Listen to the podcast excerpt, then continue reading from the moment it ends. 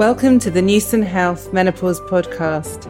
I'm Dr. Louise Newson, a GP and menopause specialist, and I'm also the founder of the Menopause Charity. In addition, I run the Newson Health Menopause and Wellbeing Clinic here in Stratford upon Avon.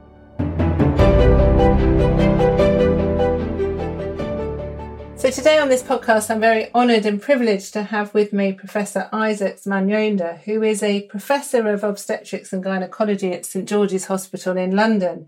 And he has a particular interest in the menopause. And actually, I first met Isaac when I was at a British Menopause Society meeting and I didn't know who he was and I couldn't even see him because it was in a crowded room and he was just talking sense. He was answering a question, and I thought, who is this person? I need to find him. And then I couldn't find you because you left. And so you've been on my radar, and I don't know how, but I've managed to find you again. So I'm delighted. So thanks for joining me today, Isaac. Well, thank you. Thank you for the invitation, Lily. So just tell me a bit about your background, if you don't mind, because obviously you're a professor of obstetrics and gynecology, and I'm not a gynecologist, you know, I'm a physician. And it's always quite interesting to me thinking traditionally the menopause has always been thought of as a gynecological specialty, hasn't it? It has, and quite rightly so, because of course the gynecologist and obstetrician looks after women from a very early stage throughout their reproductive life, but also then looks after them in the post reproductive phase of their life. And this nowadays is a huge part of women's lives because, of course, longevity means that women are living into their late 80s, 90s, and so forth within the menopausal transition. So it is an important part of women's lives, and it is an important part of a gynecologist's work. Mm, but yet, so many women who are menopausal never see a doctor or never see a healthcare professional. And because for a lot of women, the menopause is a natural process, they feel that they shouldn't meddle with nature and shouldn't consider any treatments. So I don't know what you think about that. Well, indeed, it is a natural process in the sense that aging is a natural process, but there are many things that we can do as we age to improve the quality of our lives. There are many preventative mm-hmm. interventions that can be undertaken to minimize morbidity and mortality. So remember, when we offer a lot of people statins, for example, we are trying to prevent disease. We are trying to improve quality of life. In the same way, when we look at the menopause and we look at the changes that take place and we look at the impact of the menopause on the quality of life of women, it is clear that there are many things we could do and should do to improve that quality of life at that stage in women's lives. So I think it's a mistake to think that, yes, it's a normal physiological process and we must just accept anything and everything that happens along with it when we know there are things that we can do to make it better.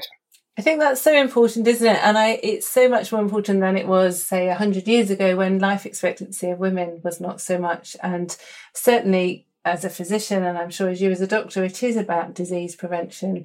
We have a very overloaded system, healthcare in the UK, but also worldwide. And it's about trying to improve our health. It's not about the age that we die. It's our journey, isn't it? And so our hormones are so important to us, but often, myself included, we don't realize how important they are until they're not there.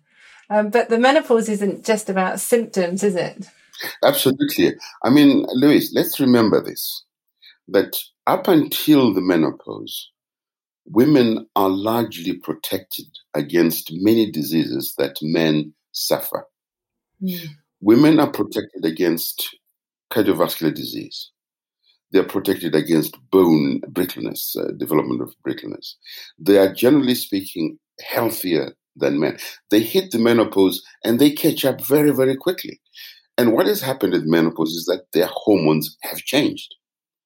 So, in reality, it is this change of hormones that if we can get on top of, will go a long way towards changing the, the not, not just about symptoms, not just about hot flashes and night sweats and so forth, but also about what actually happens to their bones, to their hearts, to their general well being, to their risk of diseases such as infections and so forth. Mm.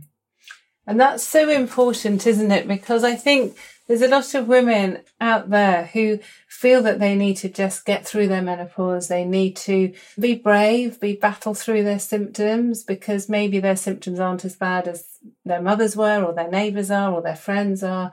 And my discussion is always it's not even about symptoms. Whether a woman has symptoms or not, having low hormones is associated with risk of disease where so many people haven't thought about that have they? Uh, absolutely. And and let me just pick you up on one thing you've just said. You said many women think well let's just battle through the menopause let's get over it which is a complete misconception from the point of view of women because of course the menopause doesn't mean just the symptoms of hot flashes and sweats. And the impact is not just to the point where these symptoms appear to subside or women have learned to live with them, the impact of the loss of hormones continues for the rest of their lives. So I'm in complete mm. agreement with you when you say it's not just about these symptoms. It's not just about giving some hormone on a short term basis to control the immediate symptoms. It's about saying what is the long term impact of the lack of these hormones on mm. their lives and on disease processes. And so. Yes. And I think that's so true because in the past, and certainly I've actually had stand up rounds with some of the doctors I've worked with because they've been taking off HRT from people. They've been saying you can only have it for five years and then you have to come off it. And I've been putting women back on, and we've had some quite heated discussions. This is before the NICE guidance came out. And my argument also is that if you were diabetic, you wouldn't only take insulin for five years, or if you were, had an underactive thyroid, you wouldn't take thyroxine for five years. So it doesn't make sense, does it, to just take hormones for a few years? I couldn't agree more. And it's very difficult to understand what the rationale is when people say, oh, only five years. Because even when you look at some of the evidence that people have used for this five year period, it really does not stack up. it does not add up. There's a, a lot of new and very clear evidence that this business of wanting to stop after five years has no basis mm. in science. No. There is a fear of hormone, which is completely unjustified. And can you imagine? You have something that you feel very well on. And then at the end of five years, somebody says, Oh no, you've got to stop. And you say, Well, why am I stopping? And they say, Well, actually, the risks from take, carrying on the treatment are very high. You ask them, What are these risks? And I'm sure in the conversations that you've had and in stand up uh, arguments and uh, debates you've had, uh, you have not been given any solid evidence to support this concept of stopping at five years. No, you're absolutely right. And there's a couple of things really. One of the things that I heard recently was that people were saying, well, HRT is very addictive. Women really like it. And actually, they should stop and they have to wean themselves off. And I thought, how awful. It's not a drug. It's a natural hormone we're being replaced. And actually, that's just like saying, I really like my arm because I can write. And without it, I'd be really quite upset. And I find that shows a misunderstanding actually, because HRT is not a drug. It's just a mm. replacement. Or it's not even a replacement. When it started in the perimenopause, of course, it's just topping up the hormones. It's not replacing anything. Absolutely. And then the other issue is about sort of what are the risks? Because we know and you know that for the last nearly 20 years, women have been turned away and they're turned away all the time from HRT. We know the minority of women take HRT in the UK, but also worldwide. Whereas the evidence supports that the majority of women would benefit for their future health from taking HRT. So this means there are millions of women missing out on a natural hormone replacement. So let's just talk through these these risks because this is what scares everyone, isn't it? The risks of breast cancer with HRT yeah, let's hit this head on because the Great. biggest risk that women fear or their healthcare professionals fear is breast cancer. Mm. And of course, it's true to say that breast cancer is the commonest cancer among women in the Western world. That is true. Accounts for about 30% of all cancers. But, you know, the difficulty is we do not look at the risk in its proper perspective. We do not look at the risk as it relates to a woman being allowed or being advised to take HRT. Now, if you allow me, I'm just going to use a number of uh, figures mm. to try and get my point across. And I hope that I don't confuse anyone uh, listening. But if we take a thousand women aged between 50 and 60 and follow them up over a five year period, so 1,000 women, five year period, age 50 to 60, they are otherwise healthy, they're not taking HRT. 23 of those women will develop breast cancer. And this just illustrates how common mm. this condition is. Now, if we take another thousand women, same age, same time period, and give them HRT in the form of estrogen and progesterone, then instead of having 23 women getting breast cancer, the number does increase to 27. In other words, four additional women as a result of taking estrogen and progesterone. Now, you could say four more women is a huge risk. Another person might say four in a thousand, well, that's a drop in an ocean. Mm. I think women should understand these figures so that they can make up their own minds. Yeah. Now let's go and let's take another thousand women who have had a hysterectomy. In other words, they don't have a womb. If these women need HRT, we don't need to give them progesterone. We only need to give them estrogen. So if you follow these women up over five years, then four fewer women get breast cancer. In other words, estrogen, which is the main hormone that we use to treat symptoms and also to prevent things like brittle bones and so forth, if they are taking just estrogen, they do not have an increase in their risk of breast cancer. If anything, they have a reduced risk. Four fewer women, in other words, 19, not 23 women, will get breast cancer over a five year period. Mm. And this finding has been backed up by the 20 year follow up study from the Women's Health Initiative in the United States, where they have shown that women who are taking estrogen only hormone replacement therapy have a reduced risk of developing breast cancer. But not only that, they have a reduced uh, a risk of dying from breast cancer. In other words, I want to emphasize this that estrogen does not increase your risk of breast cancer. It may actually reduce it. Now, if you then try and say, well, okay, you've said four more women if women have combined estrogen and progesterone, four less women if they've only got estrogen alone. What about other risk factors for breast cancer? How do they compare to HRT? And I'll say this that it's very clear that if a woman is very overweight, she actually has a much bigger risk of developing breast cancer than from taking HRT. If a woman smokes, she has a bigger risk of developing breast cancer than from HRT.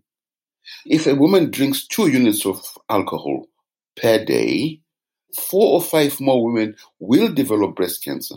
So alcohol is a bigger risk. Mm. I'm sorry to say. But alcohol is a bigger risk than HRT in terms of breast cancer risk.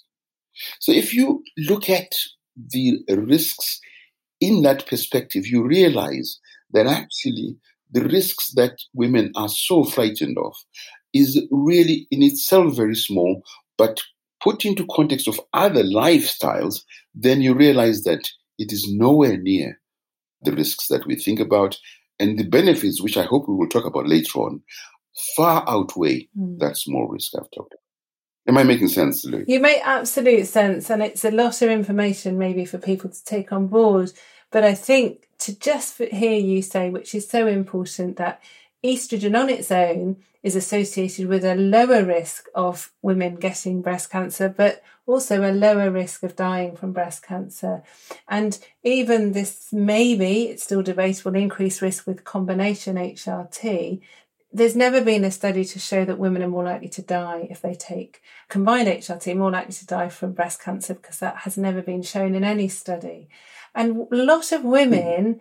die with breast cancer, not from breast cancer. And the commonest cause of death Absolutely. from women who have had breast cancer is heart disease, actually. And thankfully, the prognosis after breast cancer is so much better than it used to be. And women often don't die from their breast cancer, they die from other conditions. So it's been sensationalized out of proportion. And when this study came out that was leaked to the press and everyone was talking about breast cancer, HRT almost equals breast cancer, we've seen the increased incidence of heart disease, especially in America, but even in the UK. But we've also seen, and I'm sure you have, I certainly see in my clinic women who have really struggled because they haven't had HRT. So they've been drinking more alcohol because their symptoms are so bad. They want to numb their symptoms. They've been putting on weight because the metabolic changes that occur without estrogen, but some of them have been comfort eating because they just feel bad. And they also are not exercising as much because they don't feel like it. Their joints are stiff and sore, their energy is low, they've got no motivation. So they come and see me and they say, I was really fit and well until my menopause. And then suddenly I've put on weight. I'm drinking what I'm eating what I, I'm just not who I. And so those women actually, because of their lifestyle, are increasing their risk of breast cancer without realizing it more than if I even gave Absolutely. them combination HRT. And when they Absolutely. take HRT, often they feel better. So they lose some weight, they don't drink as much alcohol, they're eating better. So their lifestyle modification means that even this slight increase that may or may not be there is offset, isn't it, by their lifestyle? Absolutely. Absolutely. Couldn't agree more. Good. I'm pleased that you agree because I think it's so important for women. And I'm here as a healthcare professional but I'm also here as a woman who takes HRT. And actually, my GP wouldn't give me HRT because he thought it was too risky. So I had to go and seek it elsewhere. But actually, I was really struggling with my brain and I thought I was just going to have to give up my work because I couldn't remember doses of anything. I was really struggling. And physically, I was struggling. I couldn't do yoga. My joints were really stiff. I started to put on weight in the midline, which I'd never done before. And I was thinking, what's happening to me? This is awful. I'm only 45. Didn't even think it was my hormones. But when I did finally realise, I still struggled because this risk, risk, risk. And actually, even if I stopped taking HRT, I've been on it now for nearly five years. If I stopped taking it, I might not have any symptoms, but my bones would start to suffer. And I really worry about osteoporosis more than heart disease, actually. I worry about my bones and I worry about my brain. I worry about dementia. So I have chosen to take it because I want to keep healthy. But it's sad that a lot of women don't have that choice, which isn't right, is it? Well, uh, Louise, if you think about it this way, you as a physician, as a doctor, had difficulty mm. getting HRT from your GP. Can you imagine how the ordinary woman in the street must fare? And, you know, it's so difficult, so difficult to even contemplate how, because they'll be just be dismissed by their healthcare professional. I totally agree. And this is what I see and I hear. And I, I did make a comment at one a lecture I gave for the Royal College of GPs a while ago to say actually it would be easier sometimes to get methadone or heroin than it would to get HRT. And everyone sort of laughed in the audience. But I think it's true. you like that? Right. I, I can see the logic. Yeah. But we also know from studies that, you know, women from low socioeconomic classes are less likely to get HRT. Women from ethnic minorities are less mm-hmm. likely to get HRT. There's a language barrier yes. with a lot of people. There's a cultural barrier. There's also a country barrier. I've got some patients from the Middle East, they can't even get it in their country. It's not allowed it just seems wrong well, in so many levels. You're right. I have links, a lot of links, uh, research work with uh, India, for example. Uh, I have a lot of colleagues that I work with out there. And when you imagine the population of India, and for some reason, the, I think their menopause is a little bit earlier than mm. the 51 years we talk about in here. But virtually, hardly do you get women taking HRT. Mm. They simply are expected to accept their lot. And what actually often happens in India is that women will have their children quite early, and once they have a mm. problem, their uterus is out. India has one of the yes. highest rates of hysterectomy in the world. And of course, there is some evidence that if you have your hysterectomy, then your menopause could come a bit earlier than if you had your uterus in place. So there is a huge population of women who mm. probably just suffer in silence. Yes. But Louise, let me, we've talked about the risk of breast cancer. That's one risk. What other risks do you come across as being, as people using to dissuade women from doing well, there's also people will think about clot risk. They think about, even if you Google HRT, it will talk about heart disease risk. But actually, as you know, we use estrogen through the skin and the natural progesterone, and neither of those have a clot risk. So that's easy. Yeah. The heart disease risk, when women start it, certainly within 10 years of their menopause, the risk of a heart attack reduces. So actually, I Absolutely. don't see there are any risks with HRT for most women. No, I just wanted I, I, wanted to tease it out of you because you were saying let's talk about the risks, and like mm. I was mm. going to say, well, look, if most of these risks can be eliminated, yes. and in fact, if you allow me to go back to the breast cancer and combined estrogen progesterone risk, then I would say actually you can reduce the risk from the estrogen progesterone combination if you give the progestogen in a different way. Mm. The risk I've talked about relates to the progestogen being given by mouth. Yes. But if you give the progestogen either as the Mirena coil or as the bioidentical preparations, you actually do not increase the risk in the same way. Yeah, so this is a body identical progesterone. In the UK, it's called Utrogestan, and it can be used orally, or sometimes we recommend it vaginally if people can't tolerate it orally, or the Mirena coil, which contains a synthetic progestogen, mm. but it's such a low dose, isn't it? And it's very local. Yeah, that's right. So there are certainly ways round, but I think we need to um, just talk again about the benefits of HRT because this is what a mm-hmm. lot of people, even a lot of my colleagues who are GPs, think that HRT is a bit of a lifestyle drug. It's about having nice skin and hair and having a bit more energy or libido, and it's a bit frivolous almost. But it's not. Just tell, remind us of the, the huge benefits of taking HRT to our health. Well, I mean, even those things that you mentioned, things like libido, things like skin, things like hair, well, those are part of quality of life. And if you can improve a person's quality of life, that has to be an important intervention. But actually, let's look at the real benefits that you're. Let's look at um, bones, bone health. The prevention of osteoporosis has to be a massive plus, plus, plus. Because, of course, fractures from osteoporosis are a major drain on the NHS resources, quite apart from the fact that they kill women. Yes. Within a year of having had a fracture from osteoporosis, a third of women are gone.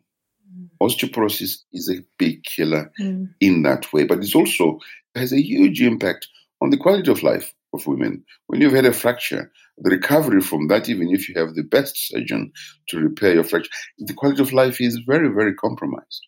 So the positive benefits from bone health are huge. If we look at the issue of dementia, there is very solid accumulating evidence that HRT can prevent or reduce the risk of Alzheimer's disease. And without confusing people by going into too much detail, let me just say that the place in the brain where the pathology takes place, the hippocampus, is full of estrogen receptors. And after the menopause, when estrogen goes away, these receptors die a death. Now, you can, by starting estrogen at the right time, maintain the estrogen receptors, maintain the health of the hippocampus. And there's a lot of research, both in the laboratory and in the clinic, that's beginning to support the idea that you might prevent or reduce the risk of dementia. And of course, dementia, people will not be aware of this, but dementia is now the commonest killer of women in the UK. And it's important to remember this. We look at other benefits now. I have already said that when women hit the menopause, they quickly catch up with men in their risk of cardiovascular disease. And now the evidence is very good that HRT will reduce their risk of cardiovascular disease, provided you take it at the right time, provided you take it early rather than late when the pathology has set in. Mm. So, really, if we are thinking of being proactive, we should be thinking that as women approach or enter the menopause, that's the time they should be considering HRT, not 10 years down the line. Mm. The horse has bolted by then. Yeah. That's why it's important. And, you know, then there are the general issues about risks of infection. Now, I know that there would be a, some controversy about whether HRT protects women against infection. But if you look at all of the pandemics of recent years, there is a well recognized gender difference in favor of women. Mm. In other words, women have a better immune system because of the effects of the hormone estrogen. Yeah. There is no doubt that the fact that they are protected or appeared, look at COVID. Let's look at just what we are in the middle of right now. That the proportion of women who are dying from COVID the proportion of women who have to go to ICU because of COVID is much lower compared to men. And the, really, the only convincing explanation is based to a large extent on the gender differences in terms of hormones. Yes, of course, lifestyle differences may also be important, but there's no doubt that the immune system, based on the differences in their hormones, plays a huge role. Mm. Then, of course, more benefits. There isn't a treatment for menopausal symptoms that is better than giving the hormones themselves. And if we have time, I would like to say it's not just estrogen, is it? We need also to talk about testosterone, because at the moment people think of testosterone, male, estrogen, female. Yes. But actually, that's a complete misunderstanding. Absolutely. But let me leave that to you to comment. Well, we, we have talked about this on other podcasts, but I am going to invite you back to talk about that again. There's some great papers I know you're working on, and when they're published, it would be good to talk about those again. But I, I think, you know, testosterone is very important, absolutely. But my issue is that even estrogen is hard for people to get hold of, and testosterone is even harder because it's not licensed, which is scandalous in my mind. But before we finish, I also wanted to bring up because you're a gynecologist, obviously you spend time removing ovaries as well as wombs from women. And I see hundreds, if not thousands, of women in my clinic who have had their ovaries removed, and their consultant, not you, I hasten to add, says to them, Let's just see how you get on come back if you get any symptoms. And these are women in their 30s, 40s, sometimes their 20s, who have had their ovaries removed for cysts or other conditions. And they're not given any estrogen replacement, and taking their ovaries will take them straight into the menopause. And why does this happen? It doesn't make sense to me. Well, again, you know, it's very difficult, I guess, from my perspective to give an explanation that mm. would make sense. Yeah. Because I never take off ovaries without a good reason. Mm. And if I do, the impact of removing the ovaries is something that is really top, top, top mm. of the list in my discussions and considerations with the post-operative care of the woman. Basically, for any woman who is premenopausal, who has her ovaries removed, unless there is, and I can't think of one immediately, unless there is a pressing, pressing, pressing reason, really she should be given hormone replacement. Mm. at least until her anticipated natural menopause for those who are not happy with giving long term HRT. But by and large, I do not think that removing a woman's ovaries and not considering the issue of hormone replacement is acceptable in my book. Well, that's it, and it's exactly right because in the NICE guidance, it's very clear that women should. And on my website, we've written a booklet for women about surgical menopause because it's a very harsh, very unnatural menopause. And, you know, again, you wouldn't take mm-hmm. out the thyroid gland and not give someone replacement thyroxine. So anyone who is listening who might be having have their ovaries removed or have had them removed, it is always worth questioning why they weren't given. And sometimes it can be the surgeon didn't realise and the junior doctor didn't write the lady up and then the GP didn't see. But certainly we see a lot of women in my clinic who have had 10 years of being diagnosed with chronic fatigue, fibromyalgia, depression, recurrent migraines. They've been back and forth to various specialists and no one realises that it's all because of their missing hormones. So it's so important, yeah. but there's a lot of work that needs to be done. yeah, absolutely. This is the thing, isn't it? It's, it's about how much misinformation and or misunderstanding there is out there, even among people that you wouldn't think would have that misunderstanding or that misinformation. That's very sad.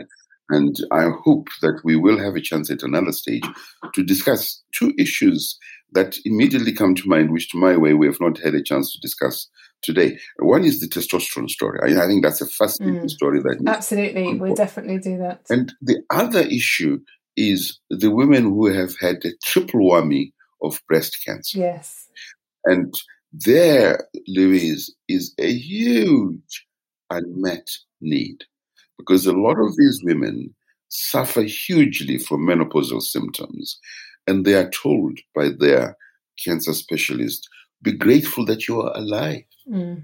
But what quality of life do they have? Yeah. And yet, you see, again, there is emerging evidence that they need not suffer in the way that they do. There are very safe ways of replacing mm. their hormones and still protecting them from a recurrence of their disease. But maybe when we have time. Absolutely. Yes. So for those of you that are listening, I have done a podcast about this with Avrum Bluming and also Tony Branson, who's an oncologist in Newcastle. But I am going to invite you back, not once, but twice. So we can talk about it again because the more it's spoken about, the better because so many people will comment and say to me, well, it's all very well for those women that can take HRT, but what about those women that can't? And it's often women who have had breast cancer who've been almost forbidden to take HRT. So I would like to re explore it because I think the more we talk about it, the more women know there's options for them. So before we finish, and I'm very, very grateful for your time, I would really like you just to give three take home tips. So, three reasons why women should take HRT for their future health. First of all, HRT prevents many of the health problems that women develop after the menopause.